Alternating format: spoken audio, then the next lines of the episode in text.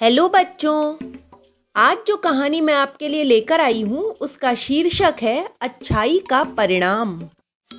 एक बार की बात है, किसी जंगल में आम के दो पेड़ थे।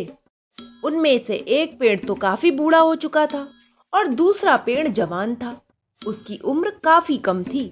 पुराना वाला पेड़ बूढ़ा होने के कारण फल भी बहुत कम देता था, मगर उसका फैलाव अधिक होने की वजह से राहगीर उसी पेड़ के नीचे आराम करते थे। यह देखकर बूढ़े पेड़ को बड़ा सुकून और खुशी प्राप्त होती थी। दूसरा पेड़ जवान और नया होने के कारण बहुत अधिक फल देता था। उसके मीठे फलों की तारीफ़ सभी खाने वाले व्यक्ति करते थे। इस प्रकार उसमें काफ़ी घमंड पैदा हो चुका था। वह अपने आप पर बहुत इतराता था। धीरे धीरे बरसात का मौसम शुरू हो गया। एक रात बहुत तेज बारिश हुई। एक किसान के सारे आम के बीज उसी बरसात के अंदर बह गए थे।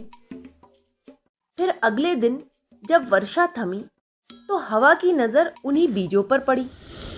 हवा ने सोचा कि मुझे इन बीजों को अच्छी जगह पर जाकर बो देना चाहिए। वह उन बीजों को उड़ाती हुई जवान आम के पेड़ के पास ले गई और बोली, अरे आम भाई, मैं तुम्हारे लिए छोटे छोटे आम के बीज लाई हूँ। तुम इन्हें शरण दे दो। आम का पेड़ बड़ा घमंडी था। वह बोला, क्या? मैंने ही इन सब का ठेका ले रखा है। मैं इन्हें अपनी शरण में जगह नहीं दूँगा। किसी दूसरी जगह बो दो इन्हें। हवा को आम की बात जरा भी अच्छी नहीं लगी। फिर भी उसने नम्रता पूर्वक कहा, अगर मैं इन बीजों को मैदान में बो दूँगी तो इन्हें कोई भी जानवर खाकर बचपन में ही नष्ट कर देगा। या फिर यह छोटे छोटे पौधे तेज आंधी तूफ़ान का सामना किस तरह कर पाएँगे? ये तो बड़े होने से पहले ही टूट जाएँगे। पर पेड़ ने कहा अब चाहे कुछ भी हो जाए मगर मैं इन्हें अपने बराबर में जगह बिल्कुल नहीं दूँगा। यह बात सुनकर हवा नाराज़ होकर आगे चल दी। उसे पेड़ की बात बहुत बुरी लगी थी। दरअसल बात यह थी कि आम का पेड़ हरगिज नहीं यह चाहता था। कि उन बीजों में से कोई भी पेड़ बड़ा होकर मीठे फल दे और सभी उसके सामने उस पेड़ की तारीफ़ करें। हवा बहुत ज़्यादा नाराज़ और दुखी हो रही थी। आम के पेड़ ने उन बीजों को किस प्रकार ठुकरा दिया था? फिर वह चलते चलते बूढ़े आम के पेड़ के पास पहुँची और कहने लगी बाबा जी मैं आपके लिए ये छोटे छोटे आम के बीज लाई हूँ। क्या आप इन्हें शरण देंगे? बूढ़ा आम खुश होकर बोला हाँ हाँ क्यों नहीं, हवा रानी? उन्हें यहीं बो दो। मैं इन बीजों को अपने बच्चे समझकर पालूँगा, पोसूँगा और इनकी रक्षा भी करूँगा।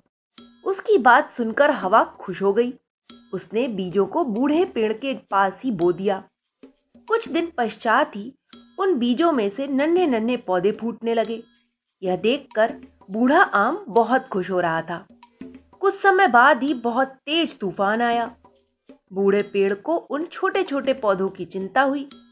उसने अपनी एक डाल से उन पौधों को ढक लिया। तूफ़ान के रुक जाने के बाद जब बूढ़े आम ने उन सभी पौधों को सही सलामत देखा तो उसे बड़ा इत्मीनान हुआ। सभी छोटे पौधे बूढ़े आम की तरफ़ ही देख रहे थे। धीरे धीरे आम के पौधे बड़े होने लगे। रात दिन बूढ़ा पेड़ उन पौधों की हिफाजत ही करता रहता था। कितने ही मौसम बदले अब आम के पौधे बड़े हो चुके थे। बूढ़ा पेड़ उन्हें देखकर बहुत खुश होता रहता था। एक बार फिर बरसात शुरू हो गई, मगर इस बार कुछ ज़्यादा ही बरसात हुई। आसपास के गाँवों में तो बाढ़ आ गई थी, लेकिन बूढ़ा आम का पेड़ सही सलामत था, क्योंकि जिन पेड़ों को उसने सहारा दिया था, वह उसी का सहारा बन गए थे। उन पौधों ने आसपास की मिट्टी को जकड़ कर रखा था। दूसरी तरफ़ जवान आम का पेड़ घमंड के कारण अपने आप को संकट में डाल चुका था। वह अपने आसपास कोई भी पेड़ उगने नहीं देना चाहता था। जो भी पौधा उसके बराबर में उगता था, वह उस पर धूप ही नहीं आने देता था। वह पौधा कुछ ही दिनों में मर जाता था। इस वजह से वह केवल अपनी जड़ों से ही मिट्टी को कसकर पकड़ पाया था। मगर तेज बरसात के सामने उसकी एक भी न चली। उसके आसपास की मिट्टी कट कट कर बहने लगी। अंत में जवान आम का पेड़ निढाल होकर गिर पड़ा। वह मनी मन अपने किए पर पछता रहा था। अगर वह इन पौधों को आश्रय दे देता तो वह बरसात की तेज बौछार का सामना कर पाता। वह सोच रहा था कि उसका घमंड ही उसे आज ले डूबा है। वह अपनी गलती पर बहुत शर्मिंदा था। तो बच्चों, इस कहानी से हमें क्या शिक्षा मिलती है? इस कहानी से हमें यही शिक्षा मिलती है कि हमें कभी भी अपनी शक्ति और सामर्थ्य का घमंड नहीं करना चाहिए। अन्यथा परिणाम खराब ही होता है। Okay, bye.